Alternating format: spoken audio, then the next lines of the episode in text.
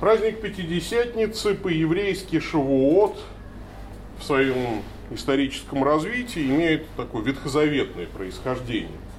Он был установлен в память о даровании израильскому народу десяти заповедей на горе Синай. И вот с этого момента потомки 12 сыновей Иакова чудесным образом а, начинают свой исторический путь и превращаются в единый народ, народ Божий.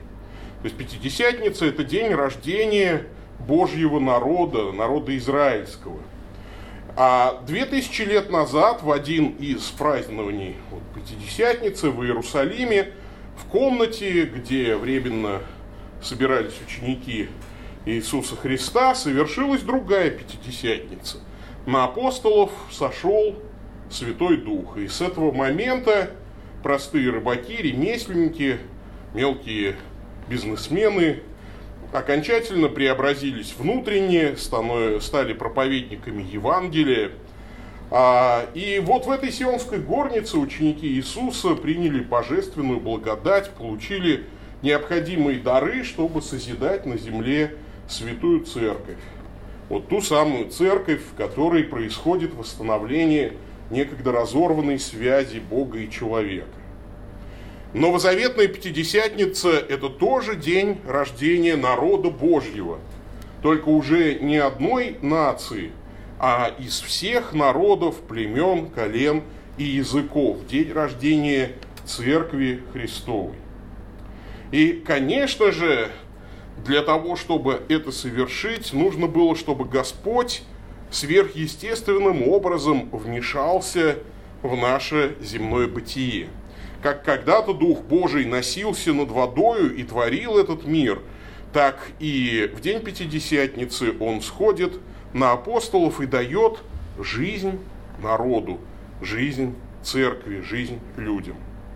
И сегодня мы уже э, слышали отчасти те слова из первого послания Коринфянам святого апостола Павла, где он говорит о животворящем действии э, Господа Духа Святого. Давайте еще раз эти слова прочитаем с вами и поразмышляем о них. Итак, это 12 глава первого послания Коринфянам, будем читать с третьего стиха. «Посему сказываю вам, что никто, говорящий Духом Божьим, не произнесет анафемы на Иисуса. И никто не может назвать Иисуса Господом, как только Духом Святым. Дары различны, но Дух один и тот же. И служения различны, а Господь один и тот же. И действия различны, а Бог один и тот же, производящий все во всех. Но каждому дается проявление Духа на пользу, Одному дается духом слово мудрости, другому слово знания тем же духом, иному вера тем же духом, иному дары исцелений тем же духом, иному чудотворение, иному пророчество, иному развлечение духов, иному разные языки, иному истолкование языков. Все же сие производит один и тот же дух, разделяя каждому особо, как ему угодно – Ибо как тело одно, но имеет многие члены, и все члены одного тела, хотя их и много составляют одно тело, так и Христос. Ибо все мы одним духом крестились в одно тело, иудеи или елены, рабы или свободные, и все напоены одним духом. Дух Святой Господь животворящий. Вот три великих проявления Его господства открывает перед нами – апостол Павел. Во-первых, э, мы видим, что Дух Святой – это Господь единства. Дух Святой единосущен с Отцом и Сыном. И 1 Коринфянам – это одно из самых ранних посланий апостола Павла, и здесь уже ясно видна Святая Троица. Обратите внимание, э, с 4 стиха «Дух, Господь и Бог». Дух один и тот же, Господь один и тот же, и Бог один и тот же. Указание на Святую Троицу. Дух Святой, Иисус, Бог Сын и Бог Отец, конечно же, так называется. И мы видим, что Он один производит различные дары, служения и действия. но при этом это Дух, Господь и Бог. И никто, говорящий Духом Божьим, не произнесет анафимы на Иисуса. Буквально не скажет анафима Иисус. И никто не может сказать Господь Иисус, иначе как Духом Святым. И это признак э, истинного пророка Божьего, истинного пневматика. Э, значит, он никогда не будет хулить или злословить Иисуса. И признак э, его истинности, он произносит имя Господа с благохвалением, как говорится. И некоторые говорят, ну вот, а как же люди еще неверующие, они ведь вполне могут назвать Иисуса Господом, ну или там люди, вот приближающиеся к церкви, еще не просвещенные крещением, а, могут называть Иисуса Господом. Но речь здесь апостол Павел ведет не о них. А, он говорит о верующих и неверующих. Но бесы тоже называли Иисуса Господом, некоторые люди говорят.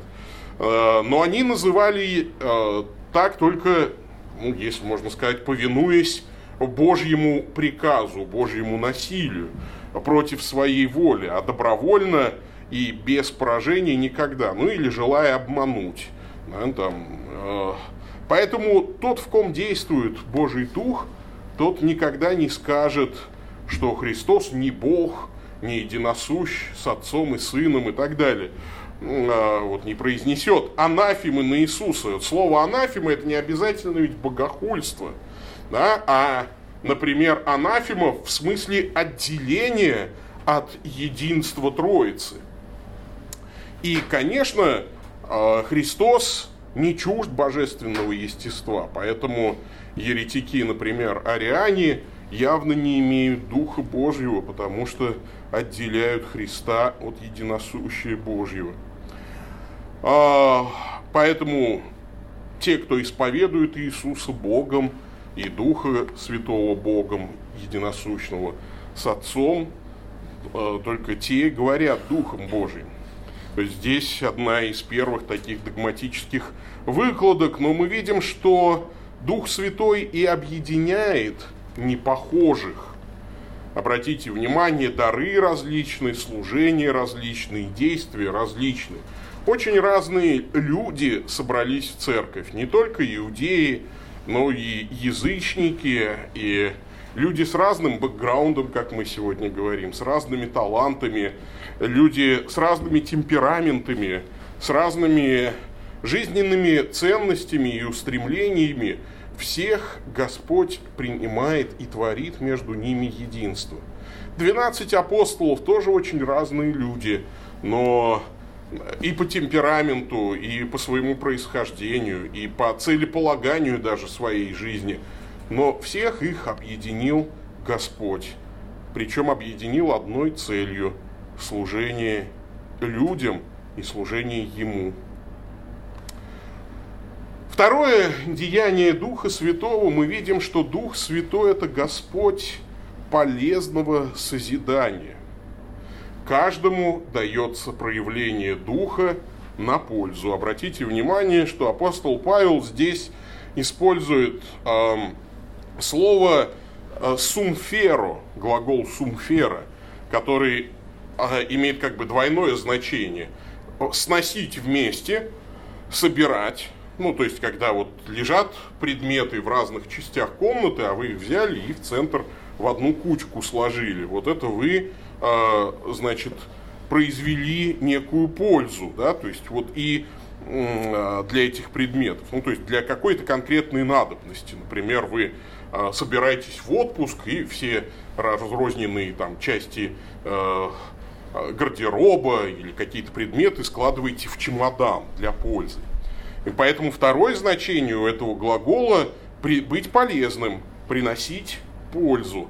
А Дух Святой здесь как домовитый такой хозяин, который все в дом, э, все пригодится, любому человеку он находит применение.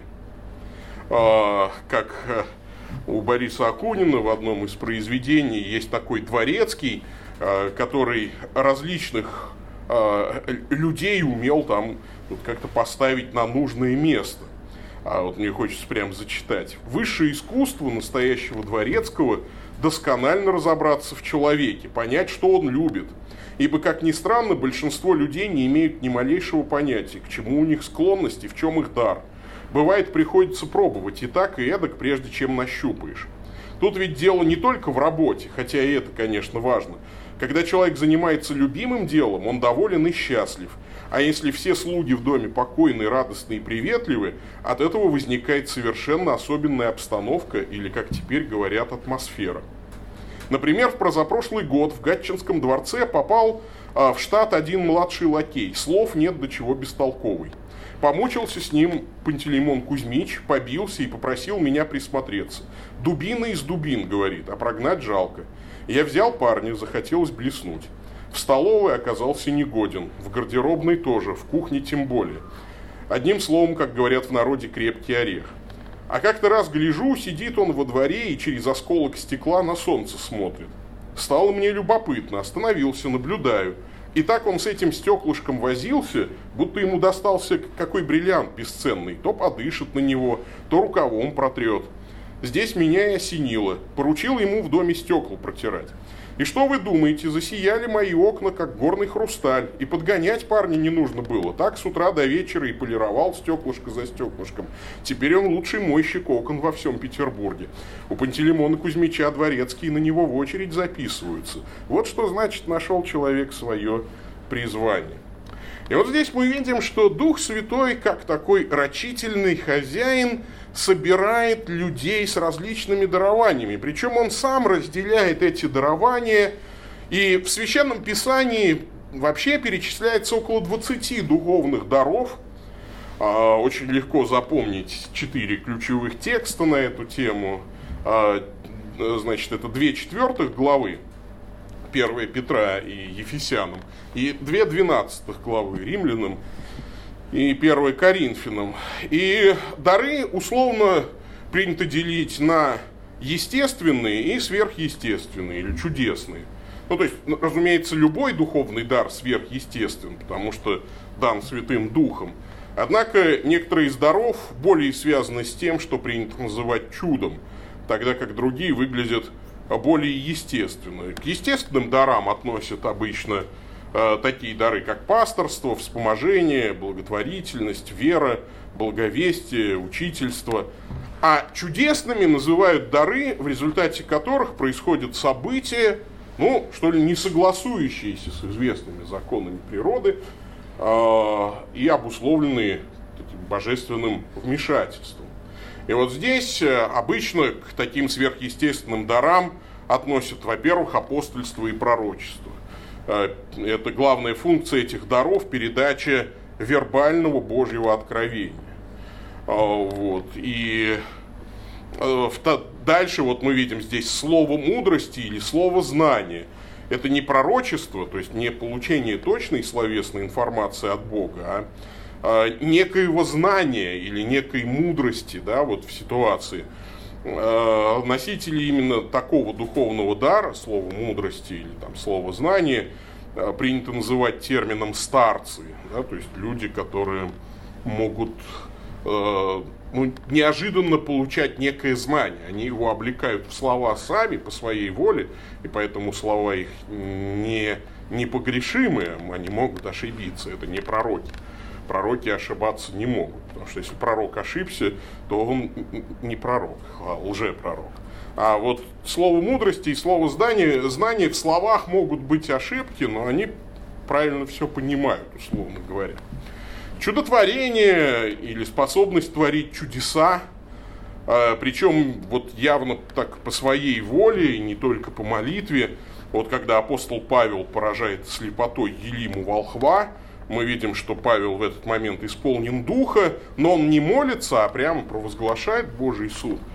И, э, конечно, изгнание бесов, воскрешение мертвых, это все вот к дару чудотворения да, относится. Исцеление, духовный дар, связанный с чудесным врачеванием болезней.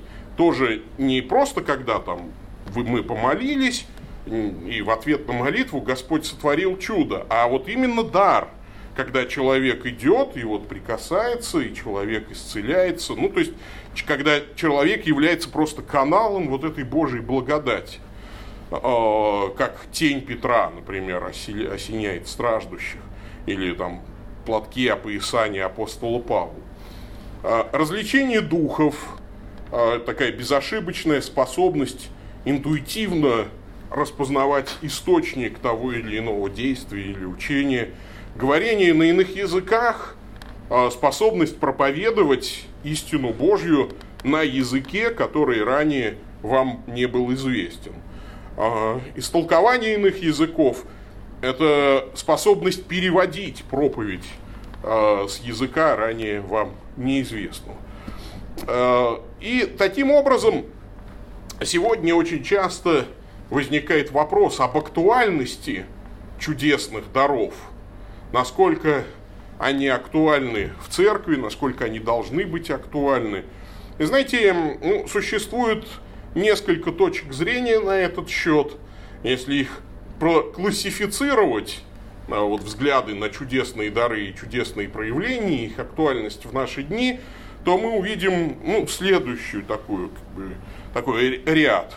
А, на крайне левом фланге будет деизм на полюсе полного отрицания чудес и вообще всяческого Божьего вмешательства в человеческую жизнь, а, потому что с точки зрения деизма Бог сотворил мир, и это было единственное чудо, и он запустил естественные процессы дальше, всякую эволюцию там и все такое, и самоустранился настолько, что мы, в принципе, с ним не можем контактировать. Поэтому Иисус, конечно, не Бог, и пророки, все выдумщики. Ну, такой вот. То есть Бог есть, но он где-то вообще с нами никак не контактирует.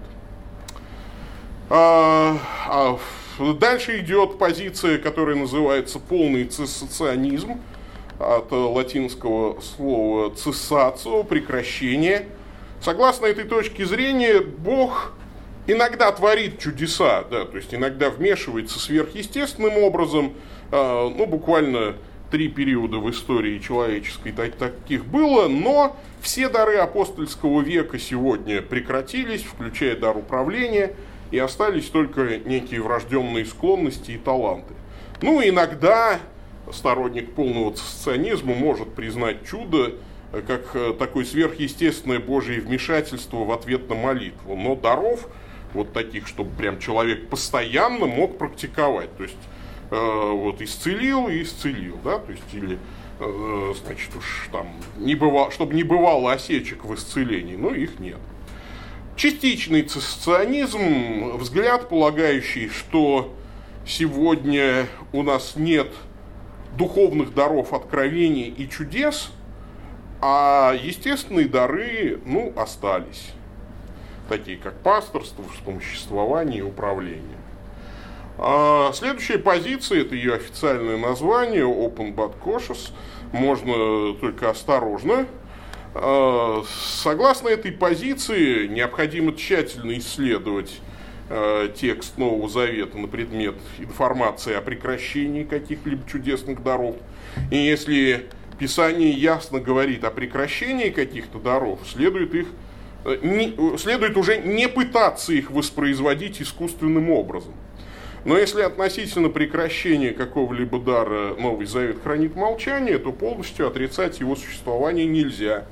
Однако, когда вы сталкиваетесь с проявлениями с чудесными, необходимо соблюдать осторожность, чтобы не стать жертвой обольщения, обмана и подделки. Большинство исторических церквей вот придерживаются этой точки зрения.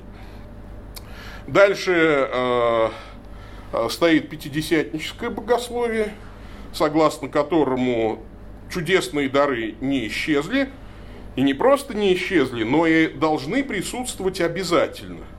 Э, правда, не во всех ситуациях, только для особого труда и служения Господу, и они проявляются только после полного спасения, так называемого второго благословения. Правда, апостол Павел говорит, что все христиане крещены одним духом, но пятидесятническое богословие делит христиан на крещенных духом и некрещенных духом. Но это уже издержки этого богословия.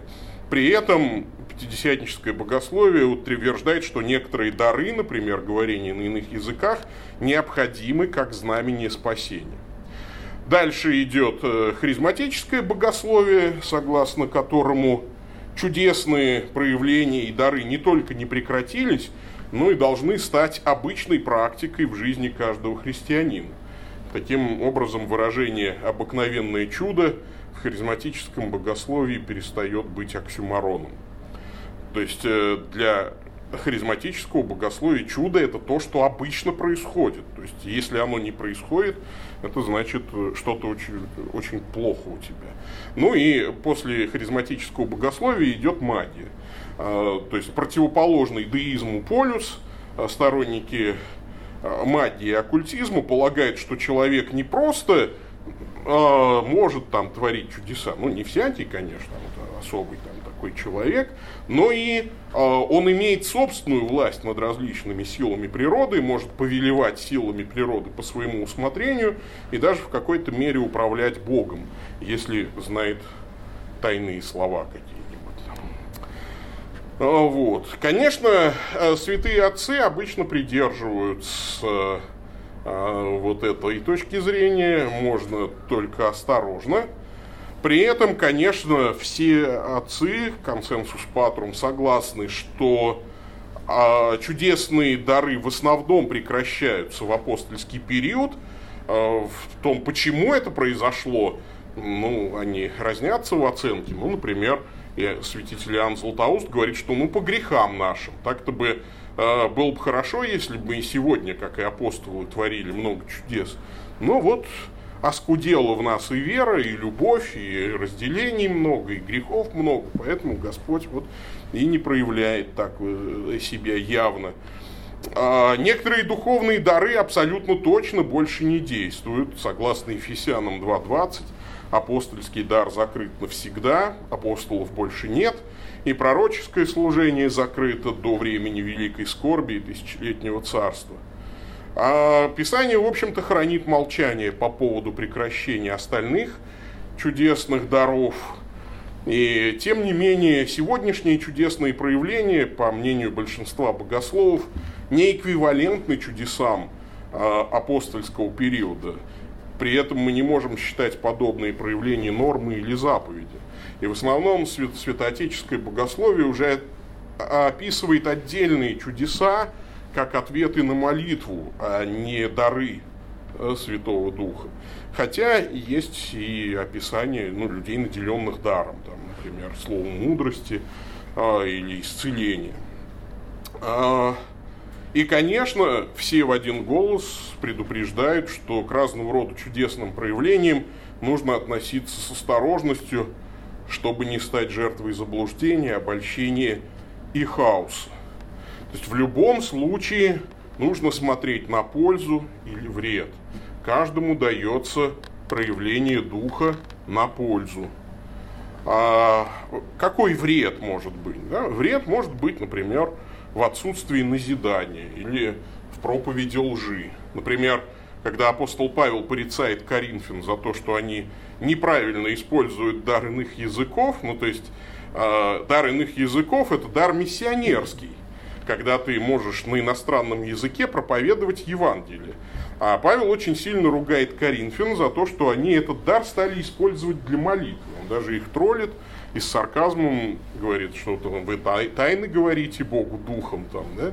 То есть использовать дар иных языков для молитвы, ну это все равно, что микроскопом гвозди забивать, потому что Бог тебя и так понимает и слышит, а вот люди вокруг тебя э, могут подумать, что ты беснуешься. Поэтому в церкви нужно говорить понятно, а ни в коем случае, ну, просто, если у тебя есть дар даже иных языков, употреби его на проповедь, да, то есть и в церкви нужно приносить пользу. Например, он говорит, если все сойдемся и, и станем говорить на языках, какую принесем пользу, да, там, вот и так далее.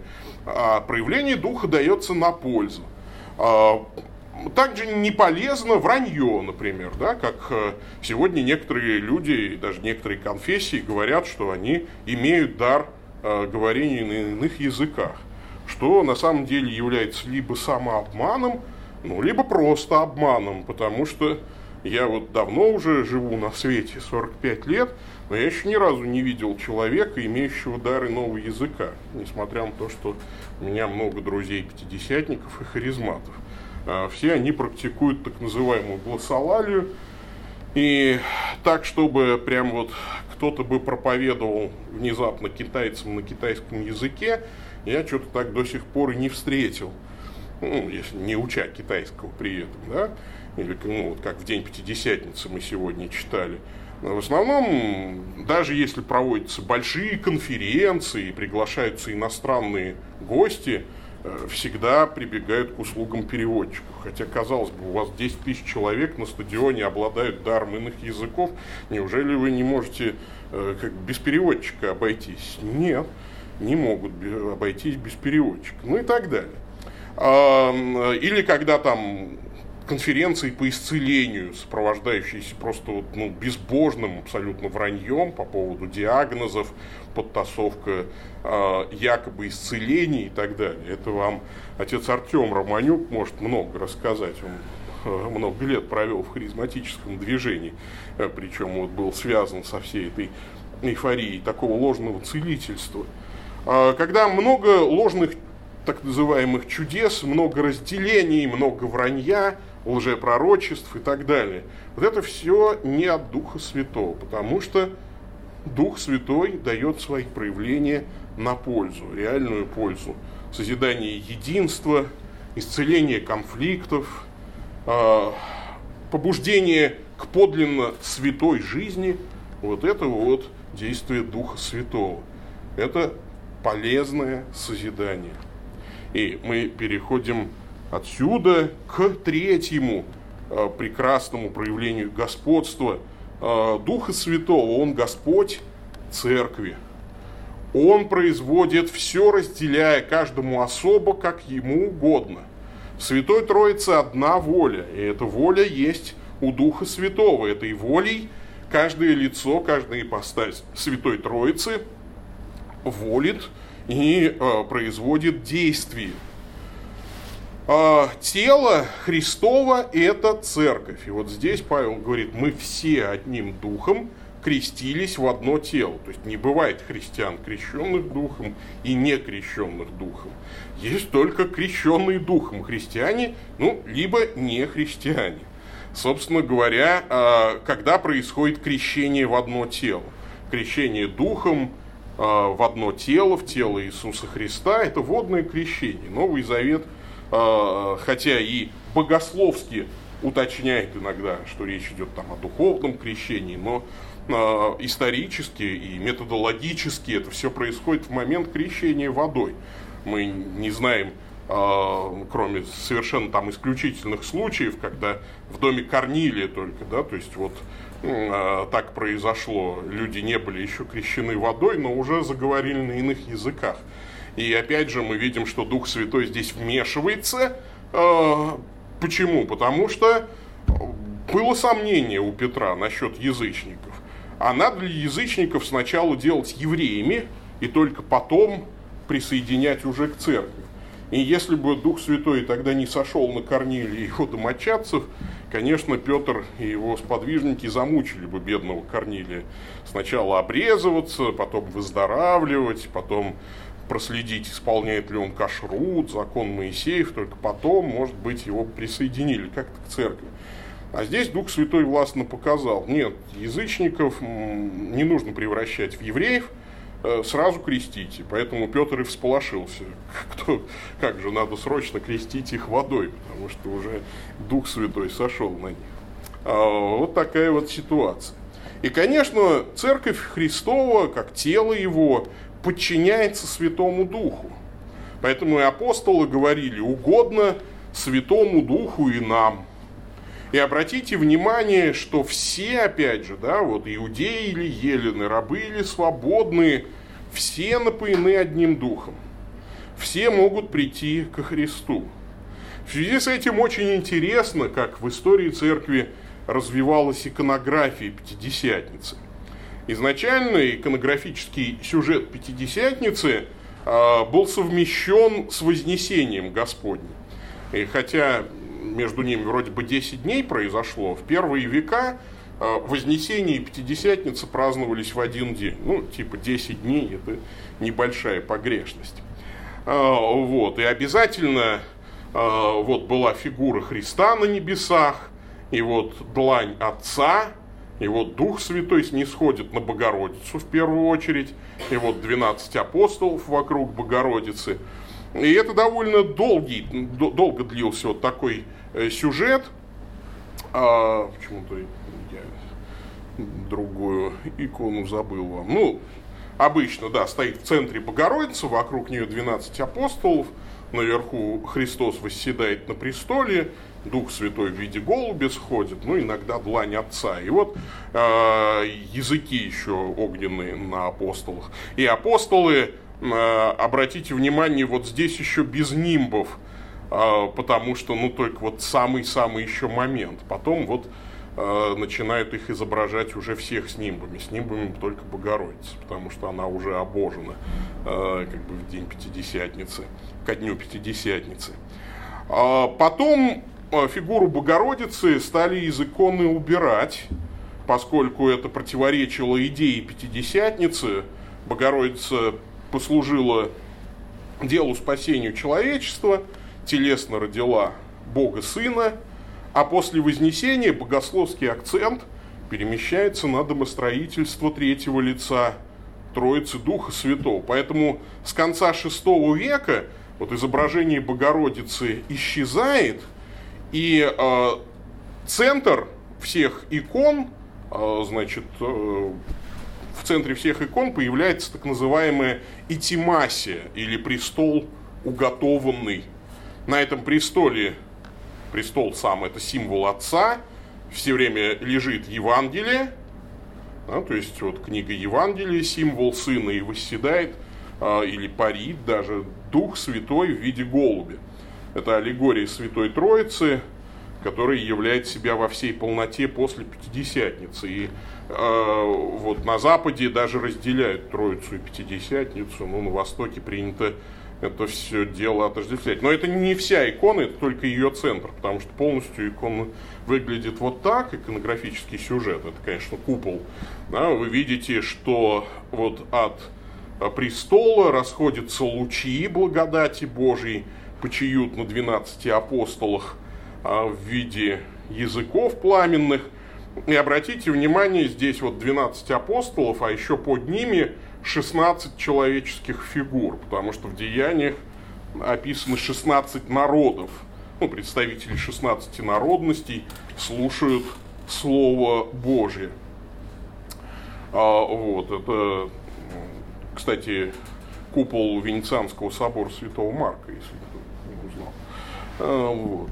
А, ну и а, в средние века перед византийскими особенно мастерами возникла серьезная проблема, потому что и Тимасия, и изображение 16 иноплеменников э, как бы не в полной мере отображают богословский смысл праздника.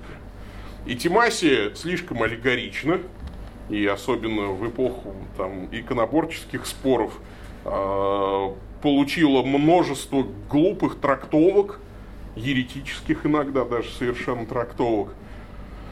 А, изображение иноплеменников не поясняет той мысли, что Христос посылает апостолов ко всему миру, потому что хоть это 16 иноплеменников, но они все евреи по тексту Деяния апостолов, просто родились в разных странах и пришли на поклонение в Иерусалим. А нужно было еще язычников изобразить. И вот была найдена форма, для выражения универсального значения праздника. А, композиция традиционная «Учитель и ученики». А, ну вот, кстати, еще и Тимасия одна, еще один. И вот тоже эти язычники, 16 человек по. По кругу. И вот была найдена вот эта форма, форма когда такой подковообразная, э, трон, на нем сидят 12 учеников, уже без Богородицы. Вот на них сходят э, ну, лучи, оканчивающиеся э, языками пламени. Ну и вот здесь темное пространство, и некий старец, э, и написано «Хо космос», Ну, хо это просто артикль определенный. И некоторые уфологи сегодня говорят, что вот что-то знала древняя церковь про пришельцев из космоса. Некоторые уфологи говорят, что тут пришелец так изображен. На самом деле нет. Это космос, в смысле мир, который возлюблен э, вот Богом, и теперь апостолы должны этому миру благовествовать. Почему, э, значит, в руках у космоса, э, значит, э, вот это а, значит, такой плат, и на нем 12 свитков, как 12 пророков тоже, да, или 12 колен Израилевых. То есть вот то, что когда-то было дано Израилю, Слово Божие, теперь дано всему миру. И он не дерзает даже э, своими руками прикоснуться к святыне откровения Божьего, а держит вот в такой трепице, как бы в таком э, платочке. Причем э, здесь на иконах Иногда изображают, обратите внимание, какого-нибудь царя с нимбом, но это э, византийский император.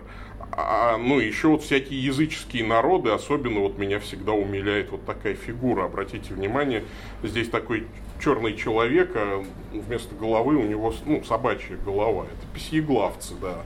Кинокефалы, ну, то есть представители уж совсем экзотических народностей. Просто художники не знали, как еще изобразить, ну, то есть совсем очень странных людей, ну, то есть всяких-всяких. А, ну, считалось, что да, где-то за морями живут пёсьи головцы, то есть люди с пёсьими головами. И вот человек с пёсьей головой приходит к византийскому императору а, послушать э, Слово Божие тоже. Ну, иногда просто рисуют византийского императора и рядом негра, ну, значит, ну, чернокожего, такого мавра, вот, как, опять же, представитель христианских народов, уже просвещенных светом Евангелия и язычников. Но иногда ничего вообще не рисуют, как символ вот космической этой такой пустоты и черноты даже. Вот это предтеча черного квадрата Малевича, а, как бы показывая, что в мире мир лежит во тьме, вот он во зле, и еще он не просвещен совершенно светом Евангелия, и вот только-только апостолы, как представители церкви Христовой, должны туда попасть. Кстати, с 17 века на иконы Пятидесятницы снова возвращают фигуру Богородицы а, под влиянием, кстати, католического, э, католического искусства. А, вот, и если вот видите, в средневековых иконах Богородицы нет, то на некоторых современных, даже православных иконах тут еще все равно и Богородица тоже присутствует. Но в любом композиционном варианте икона Пятидесятницы – это один из э, самых ярких, таких вот, одно из самых ярких в истории христианства а, описаний, богословских описаний, важнейшей идеи. Бог воплотился, пострадал, воскрес и устроил церковь не для отдельного э, племени или народа, а ради спасения всей Вселенной. И это дух любви. Потому что все мы напоены одним духом. Это прекрасный образ апостол Павел э, при, вот делает. Напоены. То есть без Духа Святого мы все страдаем и умираем от жажды духовной. И Пушкин, помните, вот этот образ воспевает. Духовной жаждую томим. Дух Святой тот, кто утоляет духовную жажду. И в теле Христовом не может быть места ненависти, предательству, вот какому-то дискомфорту. Здесь должно быть все прекрасно. Здесь нет места конфликтам, здесь нет места собственническим каким-то мелочным, эгоистичным интересам. А, вот в мире это есть, а в церкви а, этого быть не должно. Хотя, конечно, тоже бывает. Меня поразило, я вот недавно там, перечитывал э, дневник Корнея Чуковского, где он описывает такой случай. Гулял с Симой Дрейденом, он рассказал мне потрясающую, имеющую глубокий смысл историю. Некий интеллигент поселился по неволе в будке железнодорожного сторожа. Сторож был неграмотен. Интеллигент с большим трудом научил его грамоте. Сторож был туп, но в конце концов одолел начатки грамматики. Он очень хотел стать проводником на поезде, а для этого нужно было изучить десятки правил наизусть и сдать экзамен. Интеллигент помог и здесь. Сторож стал проводником, приезжая на юг, закупал апельсины и прочее, и не безвыгодно продавал на севере. Разбогател. Интеллигента между тем арестовали. Отбыв в лагере свой срок, он воротился домой. Здесь его реабилитировали и показали его дело. Оказалось, что научившись грамоте, благодарный железнодорожник первым делом написал на него донос, предупреждая, что НН имеет связи с заграницей. Вот э, так примерно на просвещение иногда реагируют люди. Я вот думаю, э, мы ведь тоже на действие Духа Святого иногда также реагируем. Вот Дух Святой приносит просвещение в наш мир. А мы что делаем? Ну, мы донос на Духа Святого никому не напишем, конечно, но грехами своими мы презираем и отвергаем вот все то доброе, что делает в нас Дух Святой. И совершаем предательство совершенно того же сорта, что и вот этот человек. Поэтому День Пятидесятницы – это время для нас задуматься над тем, как мы отвечаем Духу Святому в ответ на Его просвещающую и животворящую деятельность в нашей жизни. А ответить Ему можно только повиновением. «Исполняйтесь Духом», говорит апостол Павел. «Повинуйтесь Духу Святому, храните единство, служите друг другу теми дарами, которые есть у вас, и созидайте тело Христово, а не разрушайте его. Таким образом, ответите на просвещающее действие Духа, на животворящее действие Духа, ответите достойно. И об этом давайте с вами и помолимся. Аминь. Слава Отцу и Сыну и Святому Духу. Господи, мы просим Тебя, научи нас правильно отвечать на деяние Духа Святого в наши сердца излившегося и животворящего нас. Прости нас за наши грехи, которыми мы оскорбляем Тебя незаслуженно. Прости нас за наше бездействие, за наше нерадение, созидание тела Твоего, о служении друг другу и о единстве. Пусть в святых дарах а, благодать Твоего Духа Святого снова и снова объединит нас и воссоединит с Тобой. Слава Отцу и Сыну и Святому Духу, и ныне и присно, и во веки веков. Аминь.